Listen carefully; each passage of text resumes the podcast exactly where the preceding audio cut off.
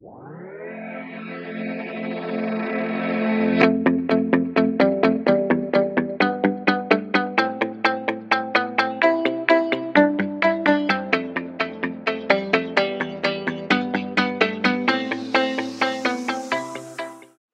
a tutti, benvenuti in questo nuovo lunedì di Palla 2 Podcast, ben ritrovati a tutti, ben ritrovati soprattutto al mio collega Davide. Ciao, benvenuti a tutti. E oggi abbiamo comprato per noi un nuovo ospite, il nostro amico romanista Leonardo, che è venuto un po' a farci compagnia oggi. Ciao, ciao a tutti. E proprio perché abbiamo fatto questo nuovo acquisto con Leonardo, nuovo tra l'altro gli ascoltatori fedeli del podcast sapranno che non è nuovo perché c'è già stato in un episodio. La puntata peggiore del podcast. Solo perché il mio collega Davide è mancato in quella puntata, eh, ovviamente. E, ma siamo qui oggi per, con un romanista a parlare di Roma e quale momento migliore se non eh. una catastrofe generale? Eh, beh, a me sembra, giusto, poi lascio parlare te che sei eh. l'esperto, a me sembra che ormai da qualche anno, ogni volta che scatta gennaio-febbraio, la Roma che parte bene imploda e succeda qualcosa in società di strano e dell'ambiente romano soprattutto, che sappiamo essere il peggior ambiente sportivo di tutta Italia, forse di tutta Europa. E succede sempre un casino in questo periodo dell'anno, o è colpa dell'allenatore o è colpa dei giocatori e, di solito c'entra anche sempre la società che ormai eh, per i vari Marione e tutta quella gente là delle radio romane eh, sappiamo come va a finire ogni volta. Sì, i media a Roma sono una piaga tremenda secondo me, ma a parte questo, a parte i problemi va bene, spesso sono societari, ma comunque a gennaio, gennaio-febbraio c'è sempre un calo fisico da parte della Roma che è sempre allucinante rispetto alle altre squadre che porta sempre a perdere quei 10 punti almeno in classifica che poi a fine anno pesano tantissimo.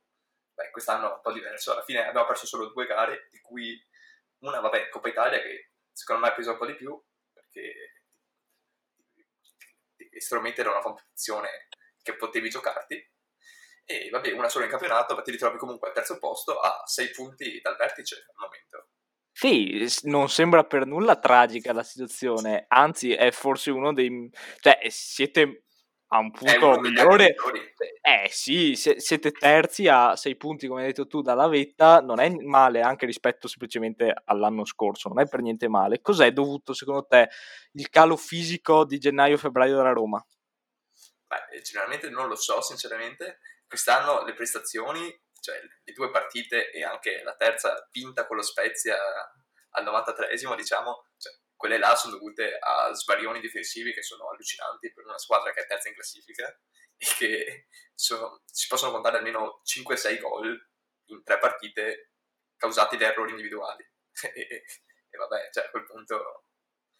Cioè, a questo punto proprio estromettere Fonseca, cioè esonerare Fonseca per degli errori individuali difensivi è una follia secondo me. Poi tutti i casini yeah. interni al spogliatoio, quello è un altro discorso. Eh, ma forse quelli ci sono da anni già. Sì, penso anche perché Geco, cioè, con tutto il bene che gli si vuole, ma ogni buona occasione sembra ottima per uscire e cioè, andarsene. Due anni fa con l'Inter, l'anno scorso, cioè, l'anno scorso con l'Inter, quest'anno con la Juve, sembra, sembra avere contatti con tutti i procuratori, diciamo, cioè con tutti, tutte le società, quindi qualcosa vorrà dire. Sì, assolutamente. Io ho notato che, vabbè, allora, i problemi difensivi della Roma sono sotto gli occhi di tutti, perché tra tutti i centrali a, a giro stanno facendo una prestazione peggio uno dopo l'altro a giro. I Bagnets nel derby, ne abbiamo parlato la settimana scorsa, è stato indecente, cioè al limite del presentabile in Serie A. E questo weekend qua invece sono stati gli altri due a fornire de- una prestazione indegna, che sono stati Mancini e Smalling che hanno veramente, con Bulla e Smalling che hanno veramente fatto catastrofi contro lo Spezia in campionato. E, e, quindi veramente la Roma ha dei seri problemi poi ci, ci, mettiamo insieme anche il fatto che i due giocatori di maggiore talento ovvero Mkhitaryan e Pedro hanno i loro anni e hanno i loro problemi. E quindi veramente la Roma si ritrova in una situazione difficilissima in una situazione in cui lo spogliatoio sembra veramente implodere su se stesso senza un'apparente ragione e il primo che sembra volersene andare è appunto Geco e adesso vediamo cosa succede, se la Roma darà ragione ai giocatori o darà ragione all'allenatore. Allora, eh, solo due domande semplici ma non proprio semplicissime, una di carattere tecnico e una di carattere societario per Leonardo. La prima è, eh, abbiamo capito che l'area Trigoria per Geco non è delle migliori. Eh, come hai detto tu, sembra che stia cercando ogni possibile situazione per tentare di andarsene da, da Roma e approdare all'Inter, alla Juve o chissà dove. Se Geco, prima di tutto, tu Geco lo manderesti via? Beh, se ci fosse l'opportunità, sì, adesso. Cioè, alla fine i rapporti, cioè, a quanto pare bisogna scegliere tra lui e Fonseca perché sono quasi venuti mano, alle mani e quindi Chiaro. ovviamente sceglierei Fonseca a quel punto. Sì, e... Un po' come il Papu, diciamo. Eh, esatto. Anche perché sembra che, eh, sempre nella lite, sembra quasi che eh, Pellegrini avesse difeso Geco un po' come aveva fatto Ilicic con l'Atalanta, anche se poi con lo Spezia abbiamo visto che Pellegrini ha giocato a differenza di Geco ed è stato anche determinante e a fine partita c'è stato il commovente abbraccio tra lui e Fonseca che sembra quasi un po' l'abbraccio risolutore, l'abbraccio risolutore. Sì, eh, forse, se... forse sì. anche perché Dzeko ha 36-37 anni sì, ormai, esatto. quanti ne ha? ha? Il suo tempo alla Roma l'ha fatto, è scazzato, Pellegrini è forse un, po', un pochino un po' più importante da questo punto di vista, ha 25-26 anni, lui ah, è nel pieno... Tifosi sì, è idolo dei tifosi, è nel pieno delle sue forze, del suo talento, non avrebbe senso cacciarlo per un motivo eh, del genere. Il problema del Gico a 36 anni è che non lo piazzi, secondo me. Eh no, eh, no, chiaro che no. Era l'ultima occasione era quest'estate. Sì. Ecco qui. La Juve poi, via. Che poi la, la, Roma ci ha provato quest'estate, cioè solo che se Milik fosse venuto l'avrebbero cacciato a calci, Gico, secondo me. Cioè, cacciato a calci. Sì, calci oh, non lo so, però sì, no, l'avrebbero mandato. Grazie, arrivederci. Eh, vabbè, che dal punto di vista tec- tecnico-finanziario, diciamo così, dare tutti quei soldi per un 36enne in perenne calo non è proprio la cosa più intelligente. Sarebbe stato intelligente invece da parte della Roma scaricarlo già a quest'estate. Non è successo per altri motivi. Questo mi porta a chiedere un'altra cosa. Mm. Allora, sappiamo tutti che uh, questo è il primo anno, diciamo questi sono stati i primi 6-7 mesi di, della nuova società alla Roma e io stranamente non ne ho sentito parlare tanto, perché eh, ogni volta che c'è un cambio di società in Italia di solito si fanno eh, articoli del cazzo ogni 5 minuti eh, su qualsiasi sfumatura di questo passaggio di proprietà o, o cazzate varie. Eh, diciamo che gente come Zazzaroni ci va a nozze con queste situazioni, soprattutto in un posto come Roma, eh, però non ho sentito tanto da questo punto di vista. Tu, Leonardo, cosa ne pensi di questi primi mesi della dirigenza? Se ah, ti sei fatto un pensiero, perché io no. No, effettivamente, quello che ne ha parlato di più penso sia stato Marco Violi, quindi è tutto dire. E, no, visto? Sì, siamo sicuri? Sì, sì, a quanto, a quanto pare. E, no, per quanto riguarda l'operato della dirigenza, vabbè, hanno preso, dopo anni hanno preso un DS, che sembra, vabbè, è giovane, e quello della, del Benfica era Diago Pinto, che speriamo farà il suo. No, l'unica, mm, l'unica, cosa che non mi ha convinto della società è stata, a parte che non so niente, la, la gestione dopo i cambi. Sembra che abbiano cacciato 3 o 4 persone a caso, a quanto pare, dopo il sesto cambio dei Roma Spezia. Sì, non è una cosa proprio salutare dal punto di vista societario sì, e rapporti con sì. la società.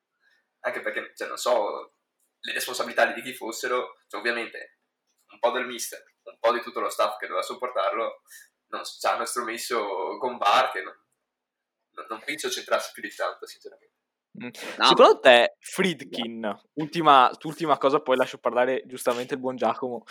I, Friedkin è un proprietario più stile Elliott del Milan, cioè uh, Singer o Singer, come si voglia dire, che è il proprietario del fondo che detiene il Milan, a lui non frega un cazzo del Milan, cioè è totalmente estraneo, lui ha scelto dei, degli uomini suoi, degli uomini forti, come appunto Gazzidis e Maldini e tutta quella gente là, e lui è completamente estraneo a ogni situazione, a, par- a parte alcune finanziarie, quando bis- bisogna decidere quanti soldi mettere sulla campagna acquisti e tutte quelle storie là.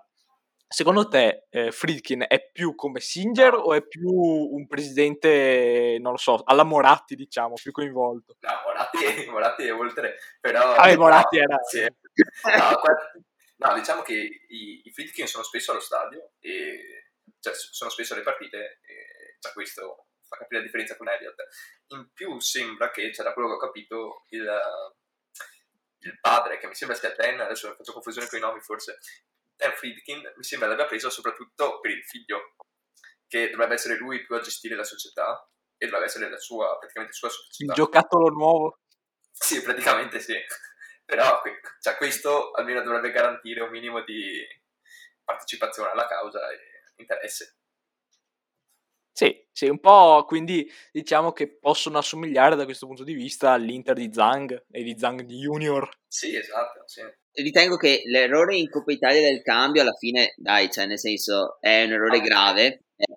No, no, più che altro, no, più che altro ti fa vedere come una barzelletta, ma alla fine è una partita già, già, già, già persa, non influenza più di tanto, è solo la, la visione della società dall'esterno è, è imbarazzante. Sono d'accordo. Sì, ti fa diventare una fonte di meme, ti fa diventare chiaramente, però alla, cioè, alla fine non stiamo parlando, cioè, allora è una partita che avevi perso, va bene, certo. e hai fatto la coglionata, va bene, ok. E quello che ma sento un po' di mancanza invece di, di, forza da parte della società, dal mio punto di vista. Cioè, non vedo mai la società prendere una posizione ben definita a Roma. Cioè, è sempre in quel limbo del sì, va bene, risolveremo, non è un grande problema. No, invece il problema c'è, c'è cioè, non è normale che Geco puntualmente possa puntare i piedi e possa no, fare casini in spogliatoio. Ma infatti, se adesso Geco fosse venduto, questo sarebbe un bel segnale. Cioè, almeno fa capire che ci sono dei, dei confini che non vanno oltrepassati anche per i giocatori. Eh, anche se lui penso sia uno di quelli che l'ha da più tempo, perché sono sei anni e non so che ci sia la da di più, penso a nessuno. Eh, nessuno, sì. credo.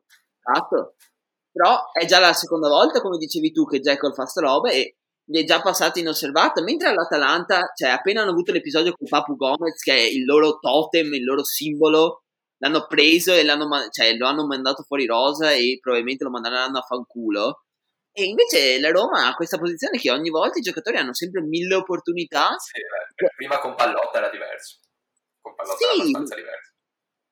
Però alla fine... c'era, eh, c'era Baldini, cioè, c'è ancora Baldini ma l'hanno, l'hanno spostato ad altre, ad altre funzioni e quindi sembra dovrebbero essere diversi i rapporti adesso tra società e calciatori.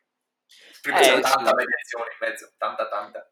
Eh sì, mi ricordo. Comunque fa- non vedo ancora proprio un, un, progetto serio, cioè no, serio no, però non vedo proprio un progetto lineare e continuo. Si fa ancora fatica a capire che eh, indirizzo tenta di prendere la Roma. Infatti spero che eh, abbiano l'intelligenza di continuare con Fonseca che in due anni ha fatto molto più di quello che tutti all'inizio si aspettavano, credo. Sì, fa- eh, nemmeno io mi aspettavo così tanto. Non... Anche perché comunque la rosa è una buona rosa secondo me però essere là adesso è tanta roba. Che, beh sì, certo. Giacomo giustamente prima ha parlato dell'Atalanta e del caso Papu. In quel caso secondo me è anche chiaro come sarebbe andata a finire la situazione. L'Atalanta è lì per, grazie a Gasperini e grazie al progetto che ha intrapreso con lui. Eh, io non avrei visto nient'altra soluzione, nient'altra, nient'altra soluzione, se non quella di cacciare il Papu. Perché eh, ah, chi è che si prende il coraggio di cacciare Gasperini e poi iniziare a dire che l'Atalanta deve continuare così? Ma assolutamente sì, però chi si prende il coraggio di cacciare Fonseca terzo in campionato per due partite sbagliate. Spero nessuno. Ma infatti non lo puoi fare. Sembra... Spero nessuno. Perché se no siete una banda di ritardati. Perché eh, non si può, almeno dal mio punto di vista, pensare anche solo lontanamente di cacciare l'allenatore che ti sta dando un, una, una, quadratura di gioco, ti sta dando dei risultati soprattutto per un chissà quale cambio, perché vabbè, cioè, chi, chi vai a prendere, anche se tu vai a prendere il meglio, e chi è il meglio? Allegri, diciamo che sia Allegri. Sì, ma a parte che dovresti continuare a pagare Fonseca, pagare Allegri e non sono sicuro che Allegri farà meglio. E, e poi cioè, non ha senso in queste situazioni. Poi ricordo l'anno scorso quando si parlava di Ragnick al Milan e Pioli esonerato mentre Pioli stava facendo molto bene. Tutti i giornalisti che parlavano di eh, mancanza di rispetto per Pioli, mancanza di rispetto per Pioli, rispetto per Pioli. Adesso tutti i giornalisti invece che danno contro Fonseca per due partite perse, un terzo posto in classifica e tutti che prospettano un esonero che non ha senso al momento. Eh, perché eh, secondo me i giornalisti ci campano con le puttanate che fa la Roma. Sono d'accordissimo. Eh, cazzare, al... È chiaro, chiaro, che fa incazzare, è chiaro che fa incazzare. Ci, sono, ci sarebbero liberi eh, o Allegri o Spalletti. O Sarri. Spalletti credo proprio... Eh, no, Sarri, dovrebbe, no, Sarri dovrebbe rescindere invece. No, Sarri, Sarri, Sarri No, è è ancora libero. sotto contratto, è credo. libero, è libero. Ah, è libero. Spalletti Sì. è ancora sotto contratto con l'Inter e se la gode nella sua campagna toscana Eh, a inseguire le ocche e a dar da mangiare ai cavalli, beato lui. Ma penso che E- abbastanza di Roma poi. Non so Sì, se- tra l'altro, tra l'altro. E Allegri, l'ultimo contratto che ha preso Allegri alla Juve era di tipo 7-8 milioni a stagione. Non credo che la Roma Sì. possa permettersi quelle cifre là. No, Sì, Allegri- Non so se li fiderebbe di nuovo, ma... No, poi pagando Fonseca sarebbe impossibile pagare 10 milioni per due allenatori. No, poi... Ma poi Allegri, per, secondo me, per 10 milioni non allena in questo momento.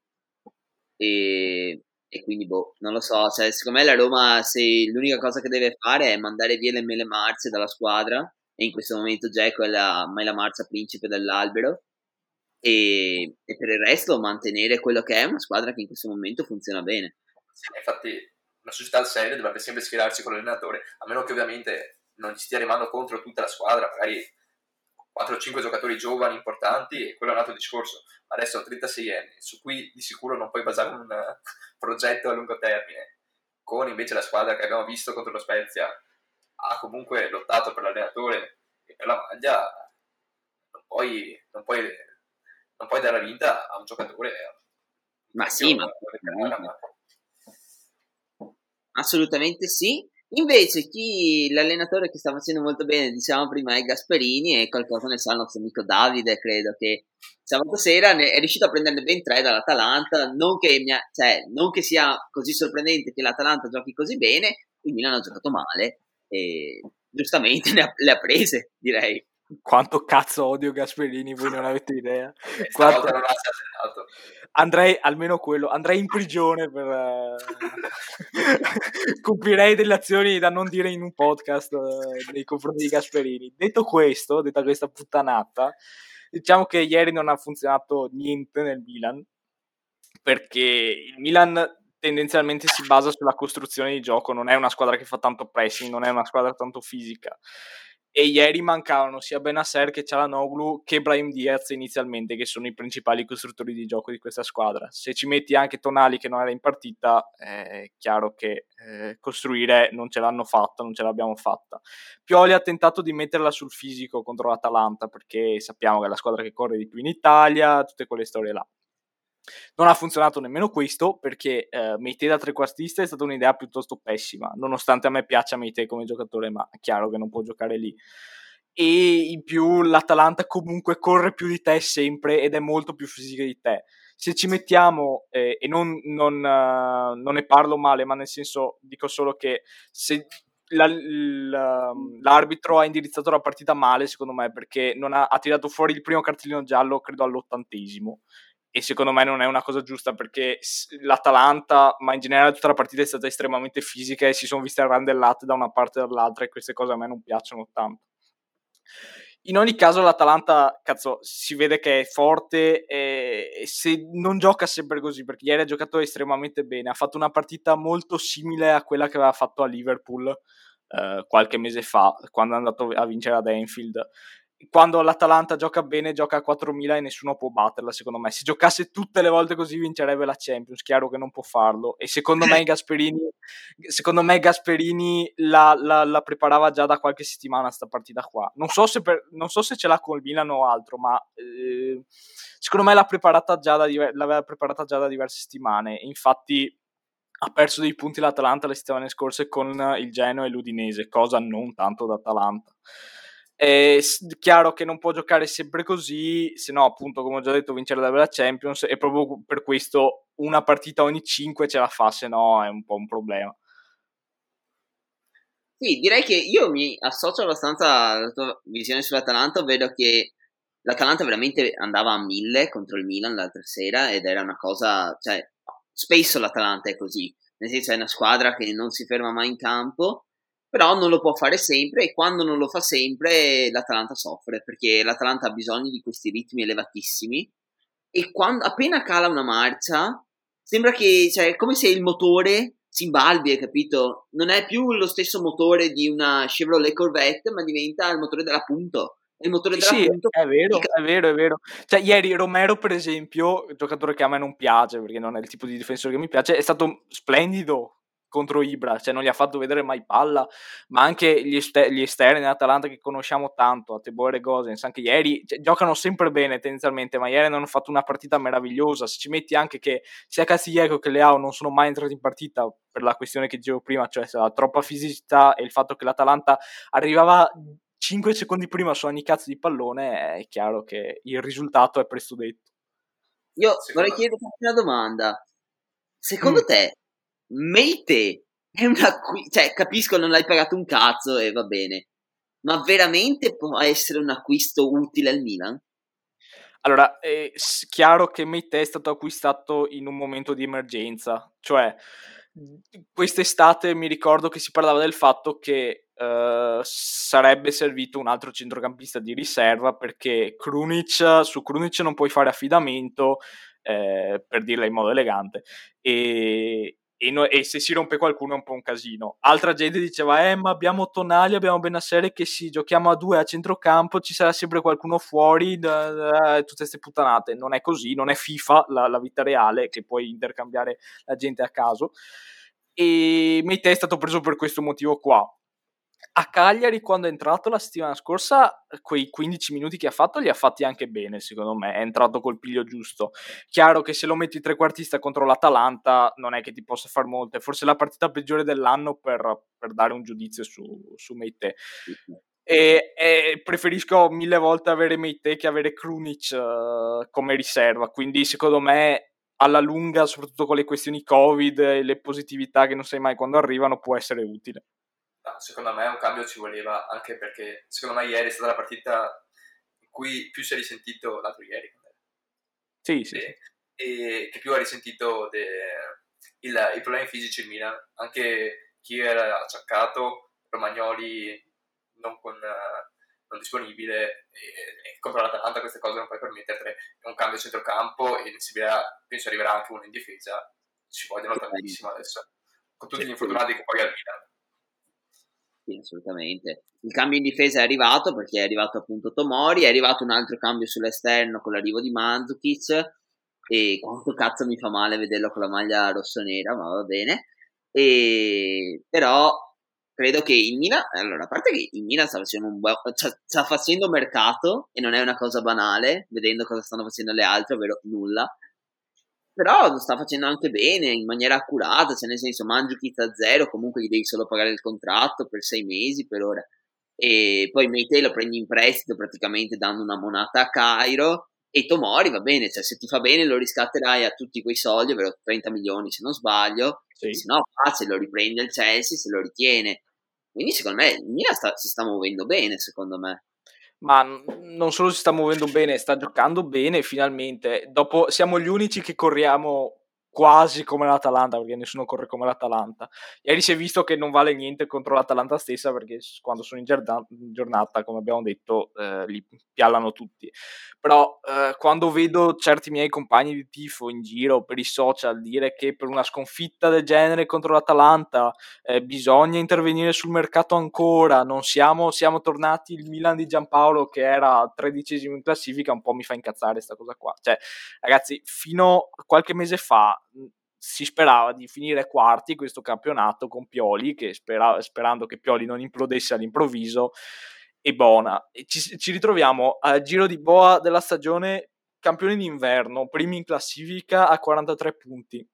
Credo che 43 punti il Milan in un girone non li facesse da, dal famoso 2010-2011 ultimo scudetto. Abbiamo vinto contro tutti, abbiamo perso solo due volte, con la Juventus, con Calabria a centrocampo in emergenza totale e con Chiesa che fa la partita della vita. E contro questa Atalanta, che vabbè, abbiamo vinto contro l'Inter, abbiamo vinto contro il Napoli, la, ne, ah, non abbiamo perso uh, nessuno scontro diretto a parte questi due, appunto. Abbiamo fatto un, un, grandissimo girone. L'importante adesso è sperare di ripetere almeno due terzi di questo, di questo girone qua non ha senso iniziare a dire ma no, ma adesso inizieremo ad implodere questo fuoco di paglia. È successo anche con Lille tre mesi fa, a ottobre, che ne abbiamo presi tre e siamo andati a, a, casa senza capirci niente. Succede, sono quelle parti della stagione in cui entri male in campo e, e, e esci ancora peggio, ma questo non significa cambiare totalmente una stagione. Sì, esatto, cioè, secondo me il Milan allora adesso non, non, si può fare di tutta l'erba un fascia, come parlavamo, cioè l'anno scorso settimana quando parlavamo di Chiesa, del fatto che va bene, fa la partita ottima contro il Milan, però adesso non possiamo ritenere un giocatore da 60 milioni. E invece cioè, non possiamo neanche fare tutta l'erba un fascio con il Milan che perde con l'Atalanta, va bene, ma è l'Atalanta, cioè nel senso è l'Atalanta che stava per arrivare in semifinale di Champions League con il, con, battendo il Paris Saint Germain, cioè nel senso non proprio l'ultima squadra. Quindi nel senso, basta, abbiamo perso 3-0, ok, ma andiamo avanti, nel senso, non è successo niente. Chiaro, sì, è così che deve essere, ma infatti sarà così secondo me, date anche Ibra l'ho visto abbastanza incazzato alla fine della partita, però è normale, Ibra Ibra le vorrebbe vincere tutte e 3-0. Però per fortuna c'è Pioli in panchina che è un, un ottimo normalizzatore di queste situazioni qua e, e, e, comunque lui ha anche un problema con l'Atalanta perché ne ha presi tre eh, l'altro ieri, ieri 5 l'anno scorso, esattamente un anno fa, quindi io non mi baserei su, sulla partita con l'Atalanta per giudicare un girone. No, no, ma assolutamente, poi comunque il Milan chiude il girone da, da campione d'inverno, quindi meglio di così non poteva fare. Quando chiudi il girone in testa al campionato, cos'altro puoi chiedere a una squadra che ambiva come massimo risultato al quarto posto e che si ritrova prima e adesso vediamo fin dove arriva. Cioè, secondo me, più di così il Milan cioè, ci sta benissimo che perda la partita con l'Atalanta, assolutamente. Ah, sì, la, chiaro che la, la, Serie A in questo momento è abbastanza tirata, dalla prima alla sesta non ci sono tanti punti, e, però, cioè, che cazzo devo dire? Basta, pensiamo alla prossima partita col Bologna e pialiamoli sti figli di puttana. Eh, il Bologna che oggi ha perso contro la Juventus in una partita che la Juve ha abbastanza dominato, a parte qualche svirgolata difensiva, ma va bene, tutto nella norma in casa Juve, che però eh, Juve McKenny, che... McKenny, McKenny, scusa, ma eh, oggi ha, ha, ricordato un pochino il Vidal del 2012, per una piccola parte. Sì, e sai che invece io mentre guardavo la partita mi, mi, so, cioè, mi sono reso conto di rivedere un po' in McKenny, oltre un pochino a quel Vidal, di vedere un po' un, gli inizi di Edgar Davids alla Juve, di questo giocatore veramente a tutto campo, con il piede che sì è buono, ma quello che è, che però è sempre presente in area, è sempre importante per la squadra. E si è visto anche nella partita giocata in settimana della Supercoppa che la Juve ha vinto, per me è abbastanza sorpresa, anche contro il Napoli. E più che parlare dei meriti della Juve, che ha giocato una buona partita, ma non una partita eccezionale, io parlerei dei demeriti del Napoli, sia nella, contro la Juve che contro il Verona, che ne ha prese tre dal Verona, e quindi due, così, due sconfitte così non banali, diciamo. Sconfitte non banali, eh, diciamo che non erano nemmeno gli avversari migliori contro cui scontrarsi, perché eh, la Juve è la Juve, nonostante il maestro e l'Ellas sappiamo, ne abbiamo parlato tanto in questo podcast, è una delle squadre meglio allenate di tutta Italia. Eh, rimane il fatto che Gattuso ha sempre i soliti problemi, che a un certo punto, in certe partite a caso, eh, prende e cambia il canovaccio tattico della, della partita, fa, fa rincoglionire tutto il Napoli o il Milan qualche anno fa e, e, e le prende è un po' il limite, ne abbiamo parlato già anche di Gattuso, appunto, è un po' il limite suo. Non so se mai migliorerà da questo punto di vista. Sì, io ho visto un Napoli sinceramente un po' privo di idee contro la Juve. Un Napoli che, boh, cioè nel senso, i giocatori per creare li ha, i giocatori poi vabbè, con, contro la Juve alla fine, se Insigne, stiamo parlando che se Insigne segnava quel rigore, eravamo pari se andava ai supplementari probabilmente. Però nel sì, senso... Però, nel però senso... Aveva giocato molto male il Napoli comunque. Assolutamente, sì. Assolutamente sì, è stato un Napoli che veramente è abbastanza incomprensibile, soprattutto perché non giocava contro la miglior Juve di Antonio Conte o la miglior Juve di Allegri, ma giocava contro la Juve di Andrea Pirlo che più difficoltà di così non poteva incontrarne. Infatti, cioè, settimana scorsa stavamo parlando di una Juve disastrata contro l'Inter e la mia opinione non cambia, perché contro il Napoli per me aveva giocato una partita mediocre, però contro una squadra che veramente non ha creato nulla. E oggi col Bologna sì, hai vinto, ma hai vinto comunque non facendo, giocando e strabiliando. Hai vinto, punto, ma è quello che si chiede a una squadra con Cristiano Ronaldo in attacco. Sì. Quadrato, secondo me, tra l'altro, fa tutta la differenza eh, sì. del mondo in questa Juve qua. È, Io... è incredibile. Anche se rischiava di fare un grande autogol oggi, parla di, di Scesni incredibile tra l'altro. Un altro che sta giocando benino. Eh sì. Eh. Un altro, allora lui e Quadrado sono tremendamente sottovalutati, ma veramente, cioè Scesni veramente non se ne parla mai, quando si parla secondo me dei migliori portieri il suo nome viene fuori praticamente mai. E invece secondo me andrebbe messo perché le sue prestazioni lo, lo dimostrano che vale quel ruolo. E Quadrado invece è il giocatore più importante di tutta la Juventus. E quando, quando è mancato si è visto lontano un chilometro quando io dicevo anche quando c'era la partita contro il Milan che dicevo il Milan era in totale emergenza ma anche la Juve lo era perché gli mancavano entrambi i terzini. E alla Juve il fatto che manchino Alessandro ma soprattutto Quadrado si vede ma si è visto anche contro l'Inter soprattutto. Cioè contro l'Inter giocare cioè Danilo ha fatto male contro l'Inter ha fatto male tutta la Juve ma Danilo ha fatto peggio che male. Sì, ma secondo me Quadrado però è molto più indispensabile in fase offensiva che difensiva. Cioè, alla fine quasi tutte le, le azioni sembrano partire sempre sulla destra e sempre da lui. Sì, sì, assolutamente, ma, ma, ma, appunto perché è indispensabile in fase offensiva, cioè è titolare, punto, non ce n'è sì, niente da discutere. Perché con Danilo non abbiamo spinta, con Danilo abbiamo un, difens- cioè un centrale sposizionato a destra in poche parole, perché ormai ha perso la corsa che aveva ai tempi del Porto da terzino, ormai è diventato veramente un centrale adattato a terzino quasi, mentre vabbè a sinistra vabbè, ti adatti un po' come sei finché non torna Alexandro, ti adatti con Frabotta o chi ci vuoi mettere. Alexandro poi cioè, in questo momento è molto meno essenziale. Invece Quadrado può giocare a tutto campo nella Juve, cioè se giochiamo col 4-4-2 se capita può fare anche l'esterno tranquillamente e quindi veramente è il giocatore più importante della squadra. Sì, è strano parlare di problema di mentalità secondo me in una squadra allenata da Gattuso che conosciamo tutti da questo punto di vista, però secondo me il Napoli un po', al Napoli un po' manca la personalità del suo allenatore, nel senso che lo vedo Uh, soprattutto nella partita di oggi più che nella Supercoppa perché là ti stai giocando un trofeo è normale che i giocatori abbiano uh, la bava alla bocca almeno.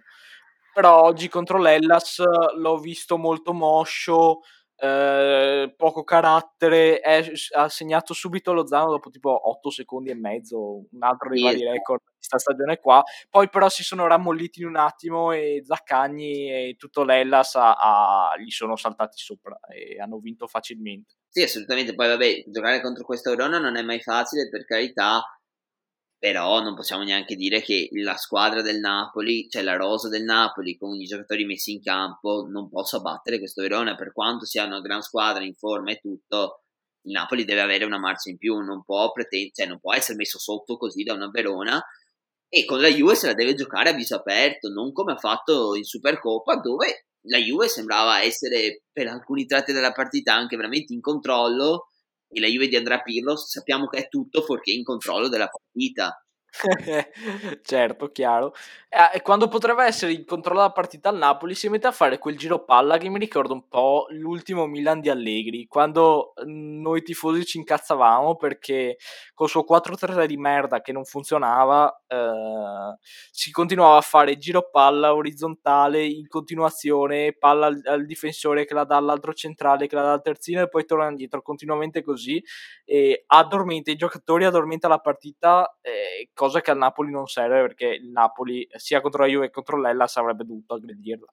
Sì, che poi il Napoli spesso quando passa in vantaggio o fa la goleada o poi soffre tantissimo e Gattuso questo lo faceva anche al Milan, se ti ricordi sempre la, una vecchia partita Milan-Napoli contro Ancelotti, quella in vantaggio 2-0 che poi finisce 3-2, con sì. Gattuso che va a fare Medina e si copre in ogni modo, ma sì, mi ricordo bene, è stato. Si, si parte subito 2-0, Milan in controllo della gara. Gattuso, eh, credo sul 2-1 si caga addosso e fa uscire un attaccante, adesso non mi ricordo chi, e si chiude dentro la propria metà campo e Zelinski fa una meravigliosa doppietta con cui il Napoli vince. È un po' lo stesso problema che adesso. Poi parlando di carattere invece adesso, sempre contro il Verona, e io mi aspettavo qualcosa di più. Osimen tornava, beh, non sarà ancora al meglio, però mi aspettavo grinta, tanta grinta e voglia di, di far vedere che insomma è sempre un giocatore importante. 80 milioni. Eh, sì, esatto, esatto. E più tre mesi che lo aspettavano, quanto? Due mesi?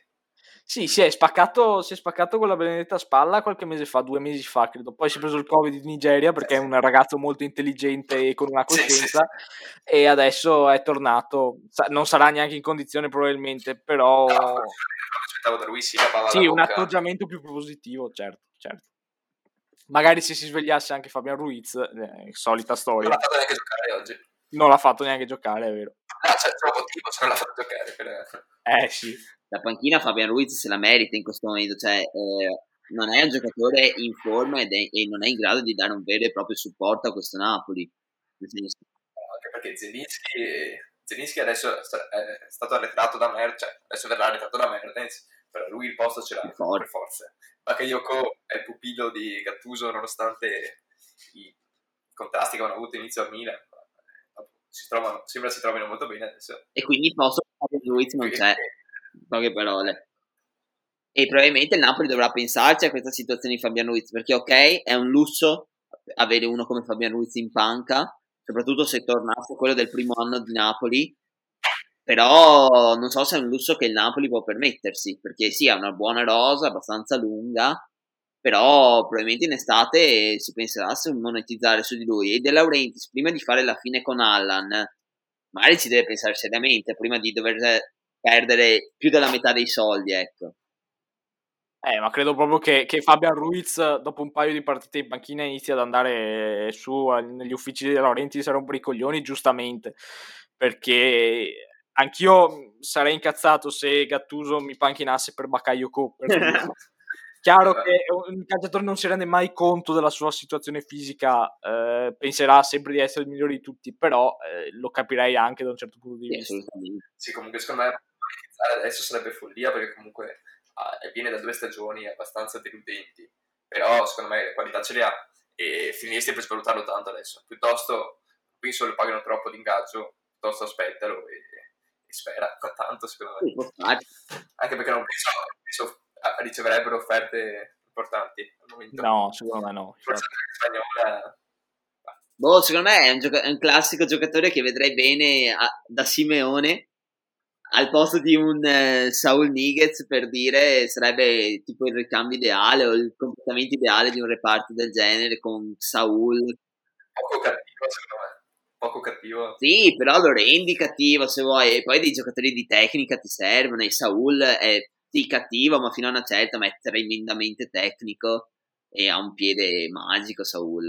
Che quindi potrebbe essere nell'ottica di un atletico che decide di fare un centrocampo ancora più tecnico, ecco, di avere un, un ricambio di Saul oppure un secondo titolare a livello, per esempio, per dire una squadra che secondo me potrebbe essere adatta a Fabian, se no in Premier ovviamente.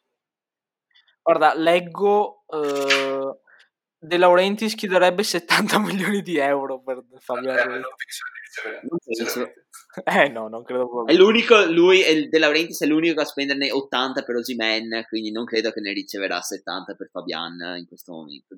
Non credo proprio. Sì, cosa... Io ancora quest'estate quando ho visto che il Napoli aveva speso 80 milioni per un giocatore ho detto ma com'è possibile? Hanno dato un colpo in testa ad Aurelio Cane e, e sono andati spe- a, con la carta di credito in giro, cazzo. Non è possibile che il Napoli spenda così tanti soldi. Però, sì, ma poi, ok spenderli, va bene, però non li hanno spesi, cioè, nel senso, quando la Juve ne ha spesi 70 per Delict, hai speso 70 per Mattis Delict, conosciuto, aveva fatto una stagione in Champions clamorosa, cazzo, li hanno spesi per Osimen, che ha fatto una ottima stagione in Ligan, al Lille, ma nulla più, per carità, è giovanissimo, sembra... Sì, no, bisogna aspettarlo, Sì, però sono 80 milioni che magari in futuro saranno stati un ottimo affare e probabilmente magari li, li varrà anche di più, ma in questo momento mi sembra una totale follia di mercato questa di De Laurenti. Vabbè, in realtà per come è iniziato il campionato era per, cioè, sembrava un pilastro, Usimè, quando, quando giocava lui giocava nettamente meglio la squadra. Adesso sì, sono passati due mesi, due mesi in cui non si è più visto e quindi forse ci siamo un po' dimenticati di quanto era importante.